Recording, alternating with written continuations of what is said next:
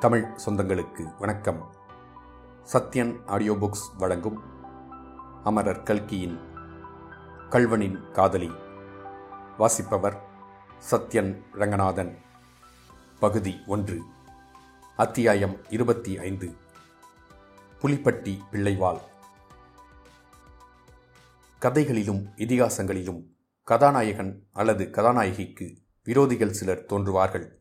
கதை முடியும் வரையில் அவர்கள் கதாநாயகர்களுக்கு இன்னல் விளைவிக்க முயன்று கொண்டே இருப்பார்கள்.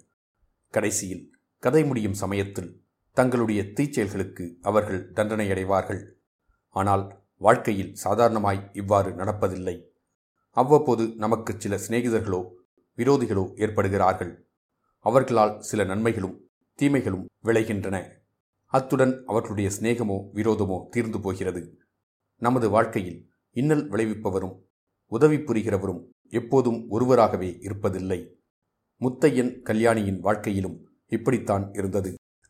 முத்தையனுடைய வாழ்க்கையில் கார்வார் பிள்ளை பிரவேசித்ததையும் அதனால் விளைந்த பலனையும் பார்த்தோம். முத்தையனுடைய வாழ்க்கையை பொறுத்தவரையில் அபிராமி சென்னைக்குச் சென்ற செய்தியை அவனுக்கு அறிவித்தவுடன் சங்கு பிள்ளையின் லீலை முற்று பெற்றது. பிறகு அந்த புண்ணிய புருஷர் வேறு எந்த இளம்பெண் அனாதையாகவோ நிராதரவாகவோ இருக்கிறாள் எந்த ஏழையின் குடியை கெடுக்கலாம்? எந்த குடிசையில் தீயை வைக்கலாம்? என்று பார்த்து கொண்டு போய்விட்டார். அவருடைய பாபகிருத்தியங்களுக்கு தக்க தண்டனையளிக்கும் பொறுப்பை நாமும் பகவானுக்கே விட்டுவிட வேண்டியதாயிருக்கிறது. முத்தையனுடைய வாழ்க்கையில் அந்த ஆட்டுத்தோல் போர்த்த காட்டுப்புனை பிரவேசித்தது போலவே கல்யாணியின் வாழ்க்கையில் பிரவேசித்த ஒரு மகா பாவியை பற்றி நாம் இப்போது சொல்ல வேண்டியிருக்கிறது. அவனுக்கு புலிப்பட்டி ரத்தினம் பிள்ளை என்று பெயர். தாமரை உடை பண்ணையாருக்கு நெருங்கிய தாயாதி உறவு பூண்டவன் அவன். அவனுடைய தகப்பனார் காலத்தில் தாமரை உடை பண்ணைக்கு சமமான சொத்து இந்த குடும்பத்துக்கும் இருந்தது. ஆனால் பிள்ளையாண்டான் தலையெடுத்ததும் அந்த நிலைமை மாறிற்று. பையன் சென்னைப்பட்டினத்தில் காலேஜில் படித்துக் கொண்டிருந்த போதே டம்பாச்சாரித்தனம் எல்லாம் கற்றுக்கொண்டான் பிறகு சீமைக்கு போய்விட்டு வந்தான். சென்னையிலும் சீமையிலும் தான் கற்றுக்கொண்டு வந்த நாகரிக தோரணையுடனே புலிப்பட்டியில் அவன் வாழ்க்கை நடத்தத் தொடங்கினான். பெரிய மனுஷர்களுடைய சிநேகம் அதிகமாயிற்று. அவர்களுக்கெல்லாம் அடிக்கடி பார்ட்டிகள் நடத்த வேண்டியிருந்தது. நாகரிகமாய் ட்ரெஸ் பண்ணிக் கொள்வதிலும் உயர்தர விருந்துகள் நடத்துவதிலும் பிரத்தியாருடைய எலெக்ஷன்களில் முன்னின்று உழைத்து வேலை செய்வதிலும் புலிப்பட்டி பிள்ளைவாளுக்கு இணையானவர் அந்த ஜில்லாவிலேயே கிடையாது என்று பெயர் வந்தது. பிறகு கேட்பானேன் பிதிரார்ஜித சொத்து நாளுக்கு நாள் குறைந்து வந்தது. கடனோ நாளுக்கு நாள் வளர்ந்து வந்தது. ஆனாலும் ரத்தினம் அதை சிறிதும் பொருட்படுத்தாமல் எப்போதும் போல் டாம்பிக செலவுகள் செய்து வந்தான். அவன் கவலையின்றி இருந்ததற்கு ஒரு காரணமும் இருந்தது. தாமரை உடை பண்ணையாருக்கு சந்தானம் இல்லாதபடியால் அவருடைய திரண்ட சொத்தெல்லாம் தனக்கே வரப்போகிறதென்று அவன் மனப்பால் குடித்து கொண்டிருந்தான்.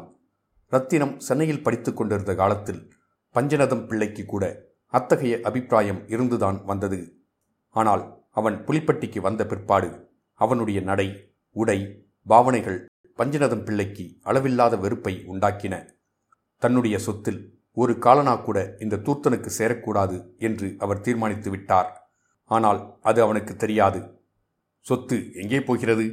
இவருக்கு கொள்ளியிட நம்மை தவிர வேறு யார்? என்று எண்ணி அவன் நிர்சிந்தனையாய் இருந்தான். எனவே திடீரென்று ஒரு நாள் தாமரை உடை பண்ணையார் இரண்டாந்தாரமாக கல்யாணியை கல்யாணம் பண்ணிக்கொள்ளப் போகிறார் என்ற செய்தியை அறிந்ததும் ரத்தினம் பிள்ளைக்கு இடி விழுந்தாற் போலிருந்தது அவன் கோபம் கொண்டு கல்யாணத்துக்கு கூட வரவில்லை. கிழவனுக்கு என்ன கல்யாணம் வேண்டி கிடக்கிறது? என்று கண்டவர்களிடமெல்லாம் தூற்றிக் கொண்டிருந்தான். அவனுக்கு அப்போது வந்த ஆத்திரத்தில் இந்த மாதிரி வயதானவர்கள் சிறு பெண்ணை கல்யாணம் செய்து கொள்ளும் அக்கிரமத்தை பற்றி புனைப்பெயருடன் பத்திரிகைகளுக்கு கூட ஒரு கடிதம் எழுதினான்.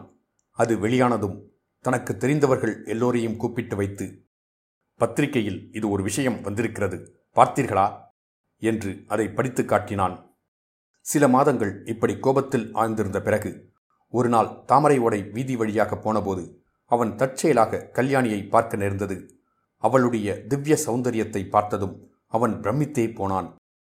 ஆகா இப்பேற்பட்ட அழகியையா இந்த தலைநரைத்த கிழவன் மணந்து கொண்டிருக்கிறான்?